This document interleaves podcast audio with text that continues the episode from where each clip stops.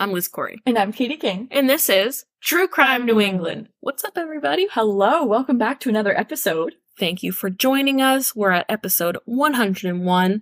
Also, the same amount of Dalmatians we have between the two of us. So we are living good. We are having a great time. And that was a terrible, terrible joke to start the show off. I wish I had 101 cats. Okay. Actually, no, I don't, because then I'd probably be on hoarders. A little bit, yes. I would say I'm already halfway there with all the reptiles I have, so we could be on there together. It'd be a dual episode. but anyway, we're so excited to have you guys. It's still kind of a a dream that it's past 100 episodes, but we're here, we're doing it, and um, we're just so glad you're here with us. We're so excited. We're going to keep on trucking. We hope the title caught your interest because doesn't that make you think, what the hell is a hockey dad killer? Yeah. Did was it a dad who was a hockey dad and was a murderer? Was it a man who only sought out hockey dads? who knows? You'll have to listen to find out. Cause it's kind of interesting. Hell yeah. I think this case is crazy. Yeah. Talks a lot about what rage can do. Mm-hmm. That's a good way to describe it. And like spur of the moment, like decisions can really ruin people's lives for sure. And you know what else can ruin people's lives? Sometimes certain feedback that if you're a podcaster or you have any publications and people comment on it, getting negative feedback is kind of um well negative. Yeah, it doesn't it doesn't feel too good. And I think it really stands out because I think anybody, you could get all of the nice words and compliments and, oh, you guys are great. We love what you're doing. Da da da da. And then little, little tiny negative. Just and one. that's the thing that you focus on. And that's the thing that really sticks with you. Yep. Which is unfortunate. Right. Two years in and we still, we've had so much love and we've had a lot of great, great views and messages and comments that are just so heartwarming and wonderful and they far far far far outweigh the negative. But those teeny negative ones they get to us. And where it really gets me is where it's not even constructive. Correct. We love constructive criticism. Hey maybe you guys could do x y and z instead or maybe you know any kind of constructive criticism. Fine. I'm a little sensitive bitch, but I do appreciate the constructive criticism because all I want to do at the end of the day is make the show better for our listeners. Absolutely. It gives us a way to improve on things. It gives us things to reflect on and, you know, how can we do better? How can we enact this constructive criticism into our day to day or week to week mm-hmm. little production that we have as a hobby? Right. Right. And, you know, it's especially jarring when the feedback we could possibly receive is almost like accusatory. Yeah.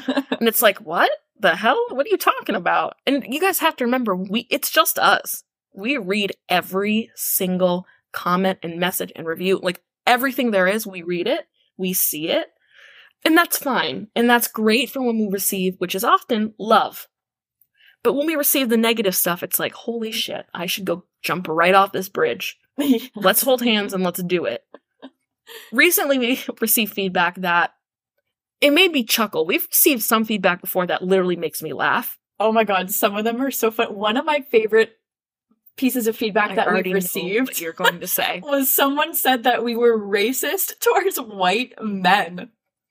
Not really a thing. And then it mm. was like, the internet is forever, ladies. Yeah, and I was like, what? Like, I know the internet is forever. That's why we're putting out the beliefs that we stand by.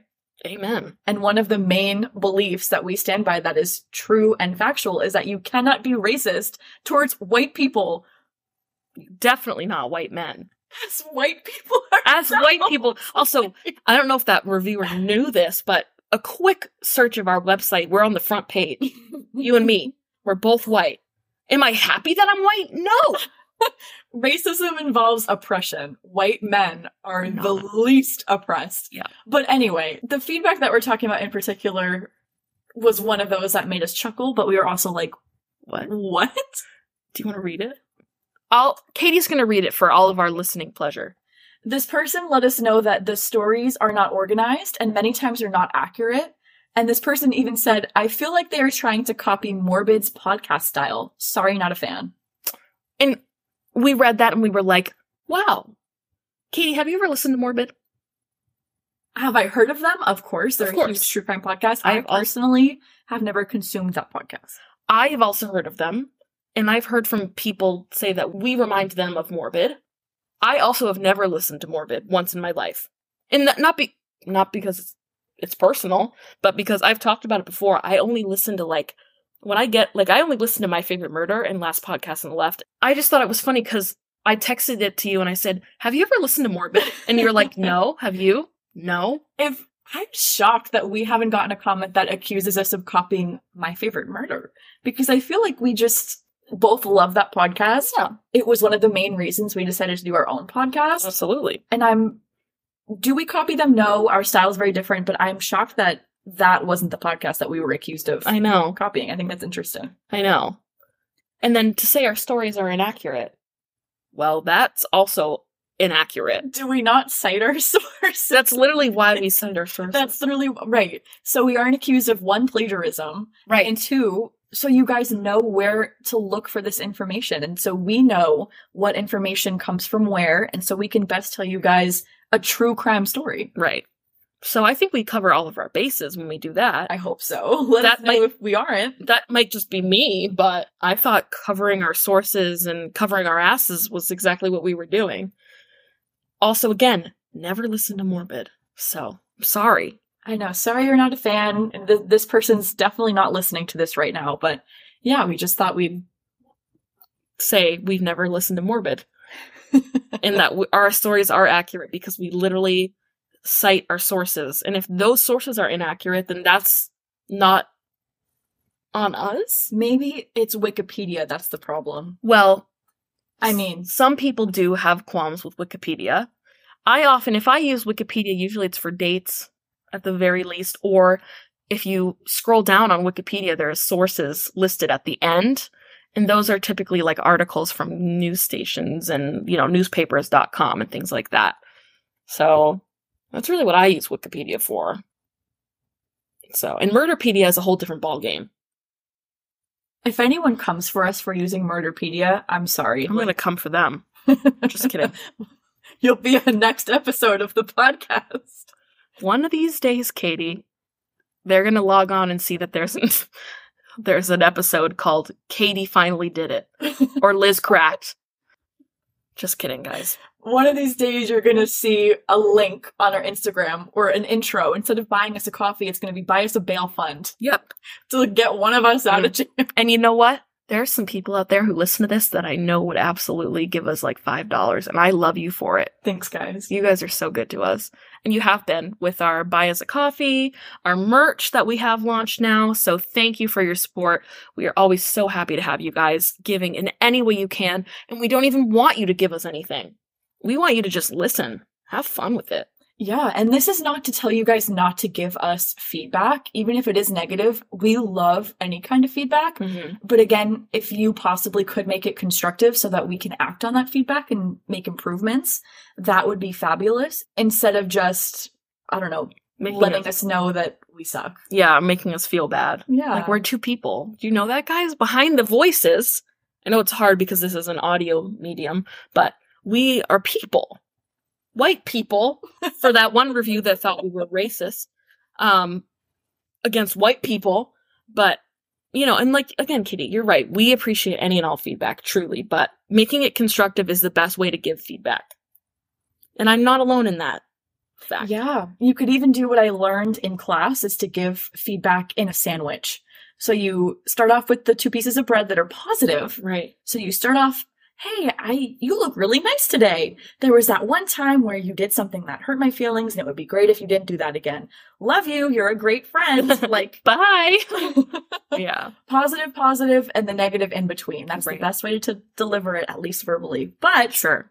do whatever you guys want to do. We're here for you. You Yeah. guys are here for us. Thanks for listening. yeah um, again i believe over the the years i can't believe i can say that now the years we've taken constructive criticism and we've rolled with it we have fixed a lot of things we have done a lot of improvements also remember we both have two full-time jobs and lives we kind of aren't going with some people's constructive feedback right now because this intro is going to be a little long and some people have told us to quit yapping and get to the true crime, but Which we have. and we're getting there. We're getting there. Just- We have considerably knocked down all of our intros, much to the real fans' chagrin.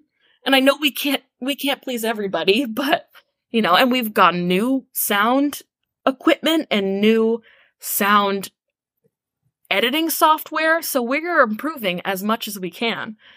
And I don't know why I'm yelling at you guys, because you guys are the ones who are nice to us. So thank you for your support. we love you guys. You're the best. And this podcast, it's worth it. It's totally worth it. It's a lot of fun. It's a lot of work, but it's a lot of fun. And you know what else is a lot of fun? Not this episode, because the case is really fucked up. Yeah. Hockey's a lot of fun. We'll talk about hockey for a little bit. Hockey's pretty fun. Hockey is also notoriously violent, Yeah. which is great for those who like hockey, I guess. It's pretty entertaining when NHL players start pummeling on each other. But there's a little bit of that in this episode, that's for sure. Yeah. So stick around. And without further ado, today we will be covering The, The Hockey Dad Killer. Katie, can you um, maybe tell me what your sources were for today? Yeah, of course. We got to cite them every time.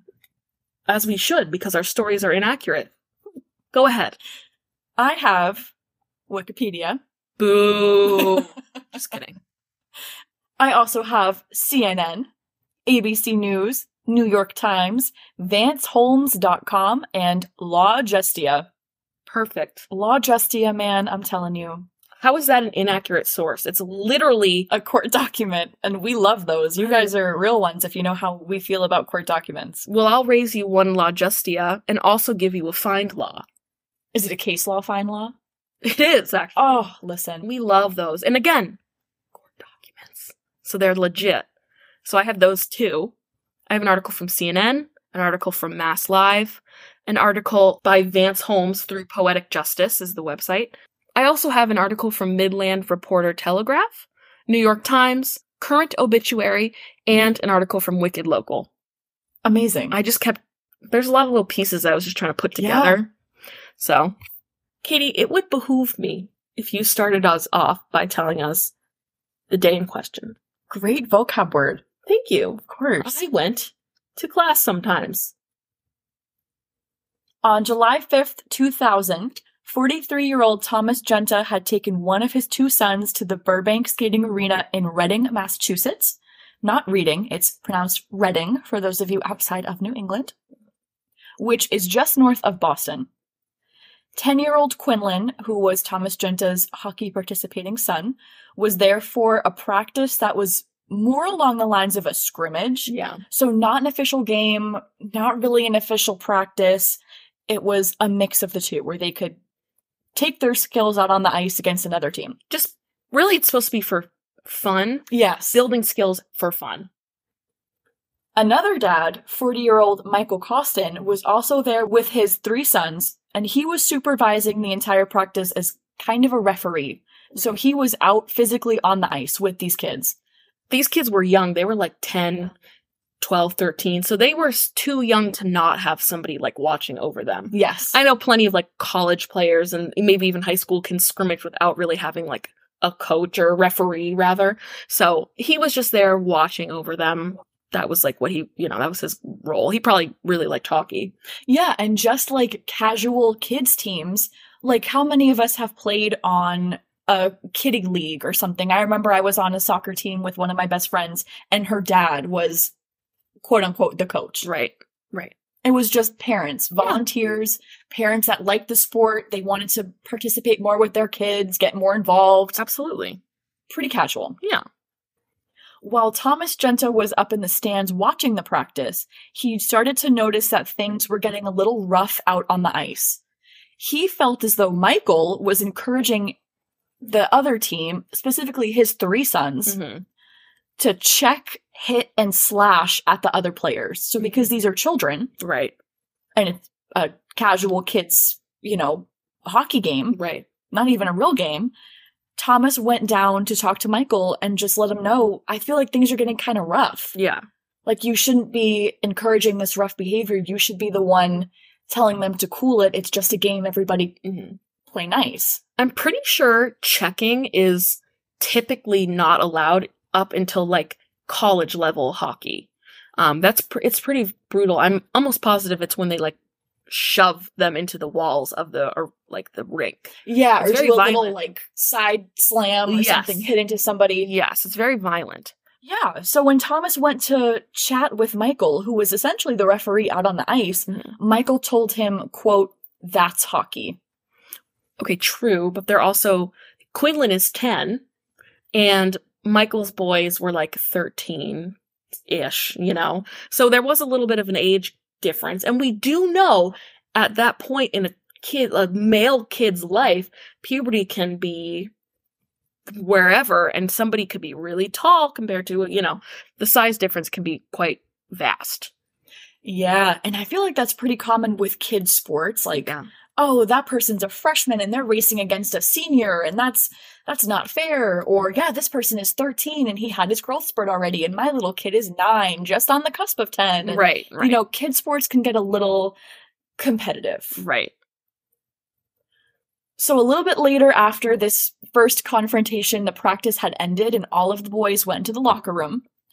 Thomas and Michael got into it again and started exchanging words, you know, off of the course of, you know, their kids. It's, it's hockey. Yeah, sure, but it was a little rough. I just felt like things could have been better handled.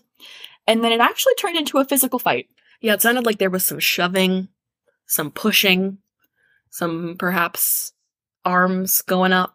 Yeah. So a witness said that Michael had gotten into Thomas's face, pulling at his shirt and necklace, actually trying to choke him with the necklace Yeah. and kicking at his shins and feet. But the thing about this was that Michael was wearing ice skates. He was wearing full hockey gear. so that's like a three inch blade. Yeah. And he's kicking with mm-hmm. the blade. Yeah. And Thomas is wearing like dad sneakers and jeans. Right. So that's a little excessive. I agree. So other adults at the rink had to run over and physically break up the fight and pull these two grown ass men off of each other. Yeah. Thank God for that part, all of the kids were in the locker room. Yes. Thomas left the arena. He took a break outside. He's catching his breath. He's probably talking to himself, like, Yeah. oh, this guy, he's got a load of this. Yeah, right. I don't know. I don't know. In his dad New Balances or whatever. But Right. he realized while he was outside taking a breather that his son, the whole reason he's there in the first place, was still in the locker room. Right. So he's thinking, oh shit, it's been a couple minutes. I better go see if Quinlan's done getting changed and let's just get out of here. Yeah.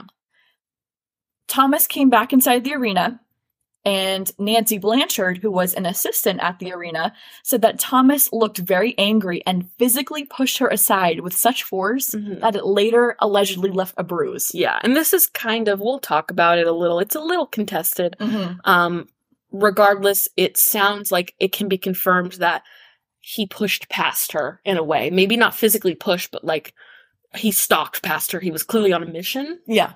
is what it sounds like. Thomas then later found Michael.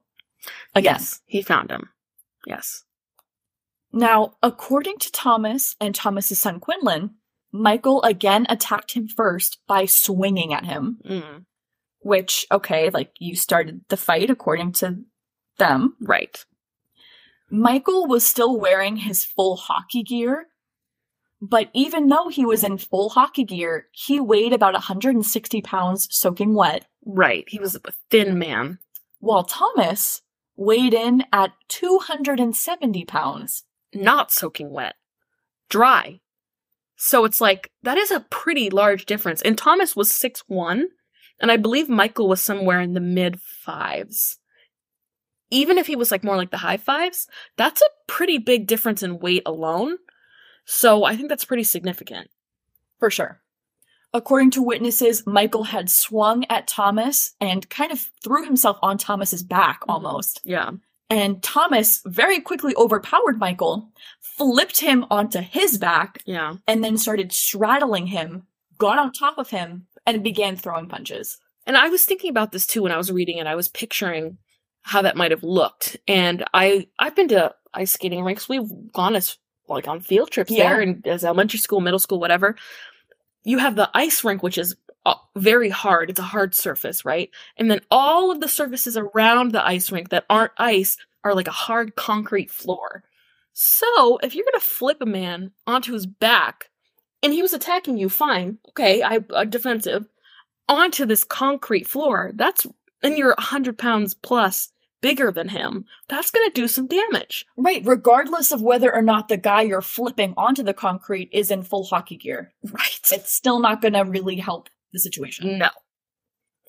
So, the amount of times that Thomas hit Michael varies pretty drastically based off of who you ask. Really, really drastically.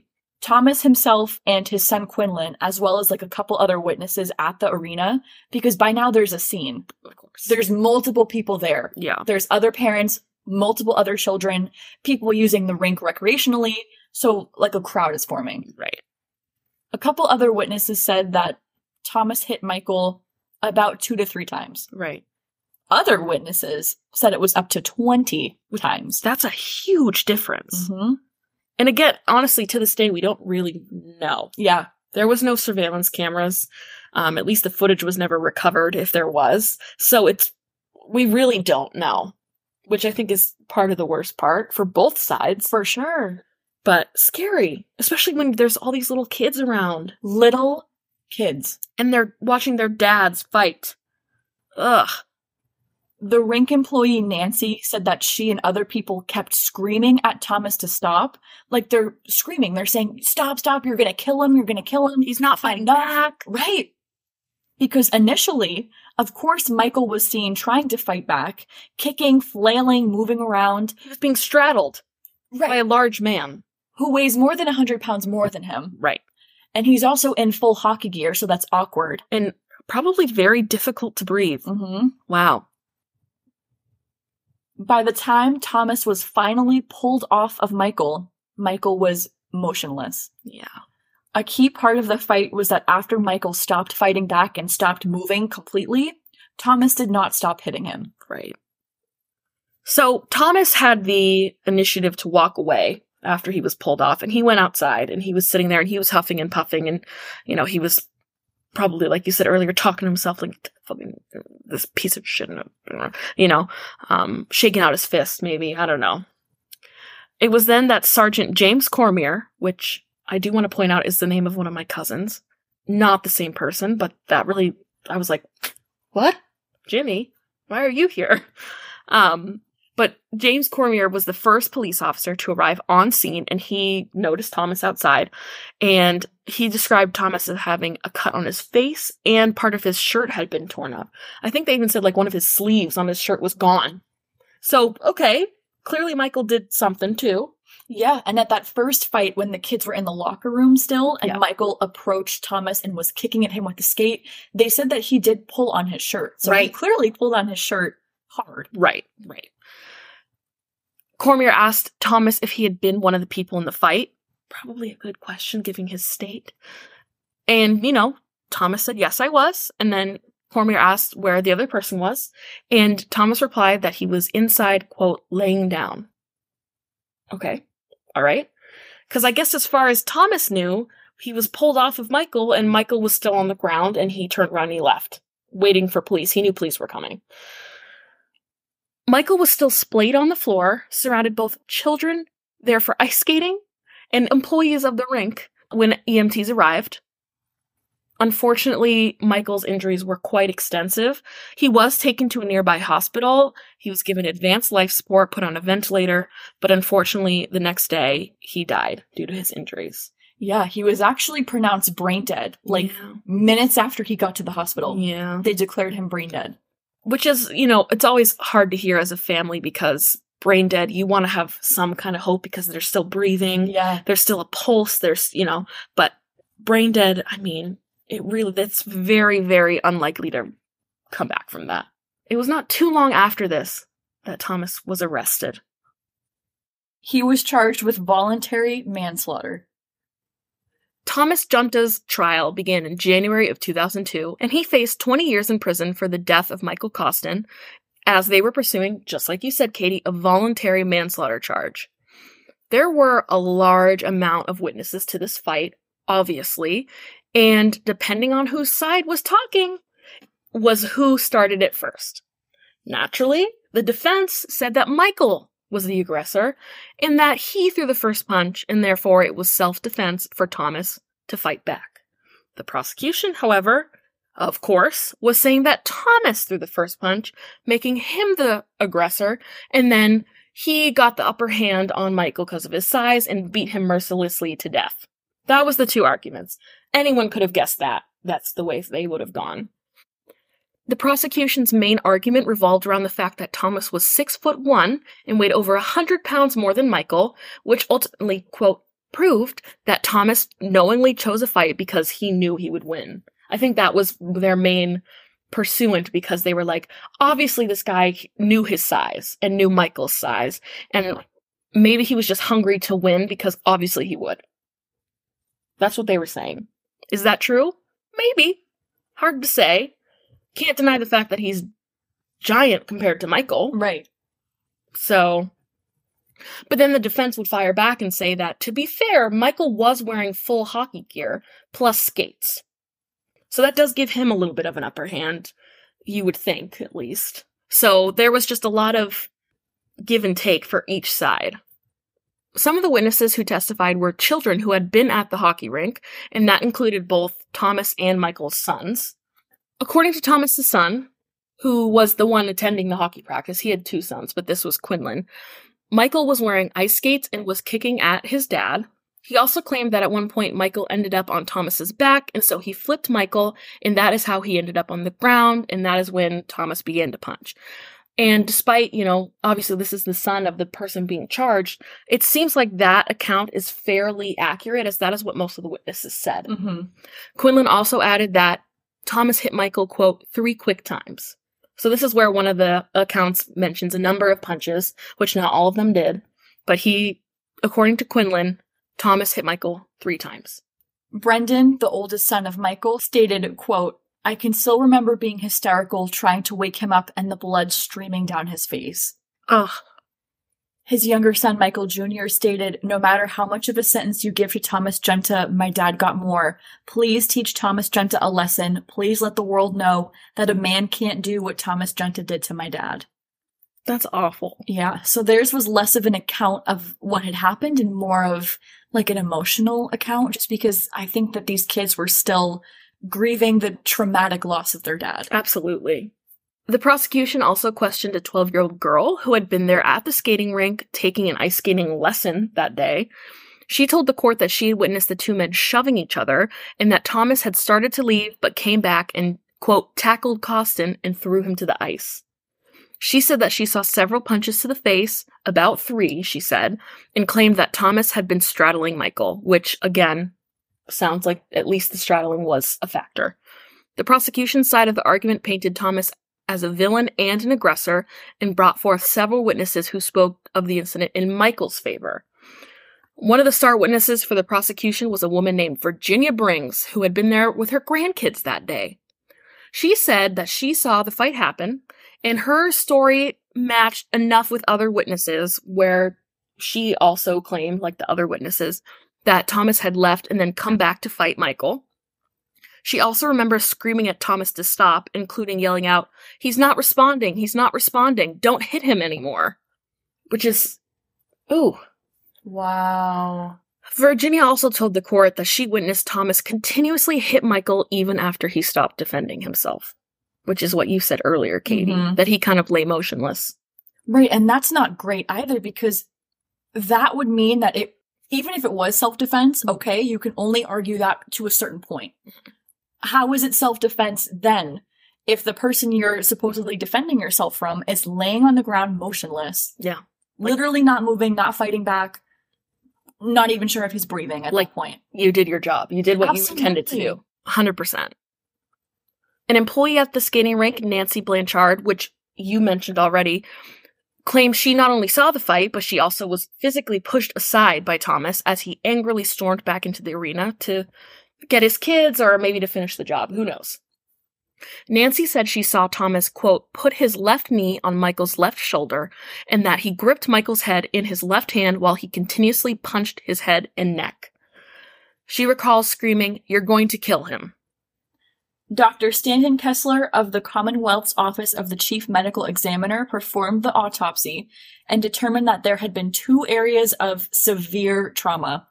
The first was to the base of the neck where the vertebral artery ruptured, and this had cut off one fourth of the blood supply to the brain. That is nasty. Essentially, that is the equivalent of a massive, massive stroke. Yeah. There was also internal trauma to the left side of the head above the ear. The second injury, which was unrelated to the rupture of the vertebral artery, was said to have resulted in severe and serious bleeding of the brain. A cavity in the brain, quote, was shaken up so badly that these little vessels tore and bled deep in the brain. So this is like significant hemorrhaging, essentially, in the brain. You do not want any kind of bleeding in your brain. Not even the little tiny prick. This is massive. Absolutely. Dr. Kessler also ruled that the cause of death was, quote, blunt head and neck trauma, as well as contributory factor of bronchopneumonia, which is essentially fluid in the lungs. So he basically he was drowning, which is very scary. He also concluded that this was the result of multiple blows, especially due to the tearing of the ligaments, quote, almost tearing the head from the neck. And this was most likely done when the neck was in a hyperextended position. Yeah. So it seems like Michael had his head Back. leaned back and that maybe his chin was pointed up towards the sky or towards, you know, the roof of the arena. Sure. But that his head and his neck were hyperextended back. And then he sustained a punch that further brought him back and resulted in the significant tearing. Right. He also had 15 areas in total Mm. that were injured, uh, on top of the two major life threatening, life ending injuries. There was extensive swelling around the entire left ear, abrasions on both cheeks, a contusion over the left eyebrow, a bruised nose, a large hemorrhage in the muscle on the left shoulder, Oof. multiple abrasions to the hands, probably from both punching Thomas back and trying to block hits, Sure. a hemorrhage to the lower back, and a hemorrhage to the right side of the upper thigh Ugh. which is crazy to me that he's having all of these hemorrhaging and abrasions and contusions to areas that are not his face Right. because that really shows how hard he was being punched despite him being in full hockey gear. Right. It sounds like the hemorrhages too in maybe like the left shoulder, the lower back, the right side of the upper thigh could have been sustained when he was thrown onto the concrete. Yeah. Absolutely. Absolutely. That was, of course, the prosecution's medical expert. The defense's medical expert was a man named Dr. Ira Kanfer. He testified that Michael's cause of death was the rupture of the vertebral artery. True. But it was a fairly rare injury and it, quote, could be caused by minimal force. So Ira, sorry, Dr. Ira is claiming that while he did have his artery ruptured, just a single punch could do the trick. Is that true? Yeah, I mean, exactly what you said. If Thomas, say, had punched him just once mm-hmm. with his neck hyperextended, sure. That didn't seem to be the case, though. Near the end of the trial, Thomas took the stand to testify in his own words. Thomas recounted that he fought with Michael because he, quote, was coming at me like crazy, and that the whole fight happened, quote, real fast, a few seconds, in which he threw three punches. Thomas was then cross examined and claimed he did not recall one, Nancy Blanchard telling him to not come back to the rink after the first half of the fight, two, pushing Nancy aside and causing a bruise on her arm, and three, he didn't recall Nancy, or anyone else for that matter, yelling at him to stop. Which, I'm not trying to be devil's advocate, but I can understand that a little bit because of the adrenaline. That's just a scientific fact. Absolutely. But that's a lot of things to not recall. According to an affidavit from September of 1991, Thomas's wife at the time, Michelle, reported physical and verbal abuse in front of their two small children and a family friend. The judge found this interesting in the worst way and said in court that, quote, it was not the first time Mr. Junta struck another adult in front of minor children. Damn. Which is a good point, to be fair. Wow. The defense tried to play a similar case with Michael, bringing up the fact that he had been taking antidepressants and had roughly a dozen pills in his pockets after the fight. They were found in his pockets, which is interesting. I don't think taking antidepressants is a fair argument. I take antidepressants. The weird part is though all the pills in his pocket. I do not carry loose pills in my pocket. No, that's bizarre. That is very bizarre. But they also they never said what kind of pills. It literally could have been Tylenol. It could have been still weird. Why were they loose? But doesn't mean he was taking drugs. right. It doesn't mean that he's like high as fuck out on the ice with children. Like I don't know what they're trying to say with that. Right. There also was a noted history for Michael of violent behavior that resulted in more than one stay at a psychiatric facility. They did not elaborate any further on when that was, how long they were, if he had gone rehabilitation, etc., etc. So, you know, Jurors deliberated for over 13 hours over the course of two days before reaching their decision. Many of the jurors were torn and they wanted a harsher sentence for Thomas, but they ended up going with the lighter sentence, especially as this was technically Thomas's first offense. mhm. Thomas was found guilty of involuntary manslaughter on January 12, 2002, and sentenced to 6 to 10 years in prison. Martha Coakley, the Middlesex County District Attorney, said that she was satisfied with the jury's conclusion, but that if they had gone with voluntary manslaughter, Thomas would have received a sentence of 8 to 12 years as opposed to the initial kind of talk of 20 years. right. Martha stated, quote, We have had the goal of holding Thomas Junta responsible for the death of Michael Costin. Unfortunately, tonight there are two sets of children at home without fathers. There is no joy, therefore, in this resolution. Our hope tonight is that if there is any good to come of this, is that we will not see another parent on the autopsy table as a result of parental rage over children's sports. It's a very powerful statement. Michael Costin's family was also satisfied with the sentence, and his sister Mary Barbuzzi stated, quote, We believe justice has been served. Our prayers will be with the Junta family. Our family will be trying to move beyond this tragedy. Wow. Thomas served a total of roughly eight years in prison before being released in August of 2010. Of note, in 2009, Michael Costin's son, Michael Costin Jr., who did testify at the trial and was there when his dad died, was sentenced to 18 months in jail after he pled guilty to beating his girlfriend and then stealing her car. Holy shit. Yeah. That is not all. In February of 2011, not a year after his dad was released from jail, Quinlan, who was now 21, was arrested after a warrant was issued that charged him with home invasion, armed robbery, assault and battery with a dangerous weapon, as well as conspiracy to commit a crime. Fun fact. Quinlan was arrested along with a friend after a 19 year old that they knew was pistol whipped and then robbed of roughly $800. Jesus Christ. Yeah. And this was supposedly a drug deal, like a drug related problem. Interestingly enough, in October of that same year, eight ish months later, Quinlan died of unknown causes. At least unknown to the public. Oh my god. My guess would be drugs or suicide, I'm with you. I'm with you on that. Holy shit. right?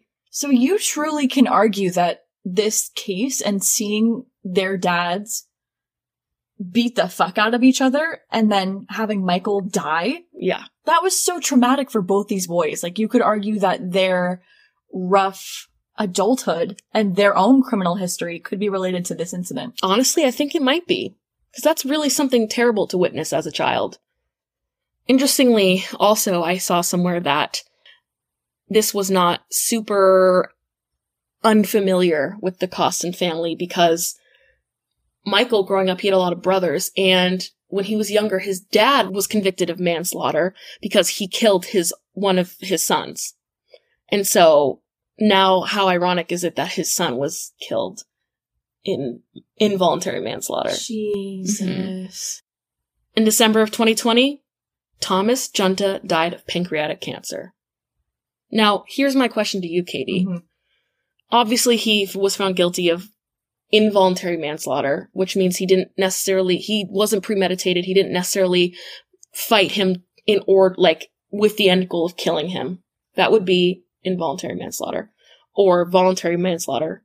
What do you think was the right move? Do you think he's super guilty? Do you think, what do you think about his sentence? Oh man. I think that initially it sounds like Michael was the aggressor physically. Mm-hmm. I mean, when the two men had confronted each other, when the boys were in the locker room, the first confrontation, that got physical at least. Yeah. Michael had grabbed his shirt. Right. He was kicking at him with the ice skating blades. grabbed he his tried- necklace. Yes, tried to choke him with the necklace. We saw the ripped shirt, Right. or we didn't see it. We learned about and right. talked about the ripped shirt. Yeah. The cut on Thomas's face. Right. And it seems like Michael came at him a second time. I don't want to, you know, point fingers, but No. I'm wondering if it's maybe like a little man syndrome, if he's Oh, kind of short and a little, interesting. a little dude and just mad and trying to, you know, who do you think you are telling me how to be the referee? And Right. In front of his sons. right. Right. And I think that Thomas got carried away. I don't think that he did intend to kill Michael, especially not in front of his children and any of the kids there. Right. Um, I think that he might have just gotten carried away. And sometimes when people are in the heat of the moment, Mhm. they might black out or just the adrenaline. And it's really, really, really hard to get someone to stop or to stop yourself in that moment. So Right. I really think that he just got carried away in the heat of the moment. And it seems like he has remorse. I Mm. hope he has remorse. Yeah. Um, but in some of the court testimony I saw, it really did seem like he felt bad and he didn't intend for that to happen. I saw that too, that he was often, you know, he was wiping his eyes, he was crying. He, when he left the stand after testifying, he was crying and, you know, wiping his eyes and sniffling. And I, I agree I, with everything you said. I think he didn't mean to kill him, Yeah. but he did. Exactly. He got carried away and at the end of the day, it was over a children's, not even a real hockey game. It was over a children's hockey scrimmage Right. That someone ended up dead. Right. That's crazy. Very unnecessary. Yeah. Yeah. And you see it all the time with little kids like kicking a soccer ball around Mhm. and then there's some crazy dad on the side that's like, Mhm. fuck you, you don't get to tell my kid how he can kick the ball. My kid's better than yours. Let's go Mhm. out back. Let's go to the different soccer field and I'll show you how it's done. All the time, parents get so carried away over their children. Truly. And it's like these parents are projecting themselves onto their kids. Like, I want my kid to be the next uh, famous sports player. I don't know. Uh, Zdeno Chara. If you want to talk hockey, the next Zdeno Chara. Yeah, That's what you meant to say, right? sure thing. and these parents just get carried away. But really I do, do. think that Thomas's intentions were good. I mean, the only reason the conflict started to begin with was that he was concerned for his sons and the other Right. kids on the ice's well-being because he thought that Michael was encouraging checking and Right. hitting and slashing and Right. he went to go make sure the kids were okay. Right. And it just escalated so, so badly. Yep. I think ultimately he definitely deserved to serve time in prison. For sure. I think maybe he, I would not be mad if he served longer. He did take a life. I'm with you. I don't think he should have been in jail forever though. I think, you know, there's definitely a sentence you have to carry out when you kill someone, even if it is an accident. But still, what he did was horrible, and it's just such a good reminder of to not get so worked up over a child's sports game.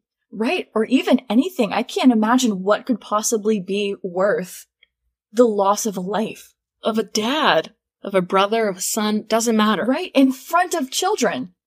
Of his own children, I think is part of the worst aspect of it. Mm-hmm. Well, guys, I want to know what you think about this case and what you think should have been done with Thomas Junta. Because I, it's a lot, there's a lot you could say that could have happened, that should have happened. Do you think his charge was too generous? Do you think he should have gotten more time? Let us know. You can find us on Twitter and Instagram at TrueCrimeNE. Oh, lowercase. Or you can send us an email with your thoughts at truecrimene at gmail.com. We, of course, have a website, truecrimene.com. You could go to our contact page, use our handy dandy submission tool to let us know your thoughts on this case, other cases we have covered, perhaps. If you would like to suggest a case to us based in New England, please, you can use that handy dandy submission tool. Leave your name if you so choose. You could be anonymous if you so choose. If you do leave your name and we decide to cover the case that you suggest, you'll get a little shout out at the top of the episode. And yeah, thank you guys so much for being here. We're so thankful for you. And if you really do like us, you can head over to our website, like Katie just said, and check out our new store where we have some merch for you guys to buy. And uh, we would really appreciate it if you even just checked it out, considered it. Yes, we would also appreciate you sharing your thoughts in the form of a rating or a review. You could go to Spotify if that is your preferred listening platform and leave us a star rating. You could head over to Apple Podcast if you're more of a Apple Podcast kind of listener and leave us a star rating and or a written review. And with that, we'll see you next week. Bye. Goodbye.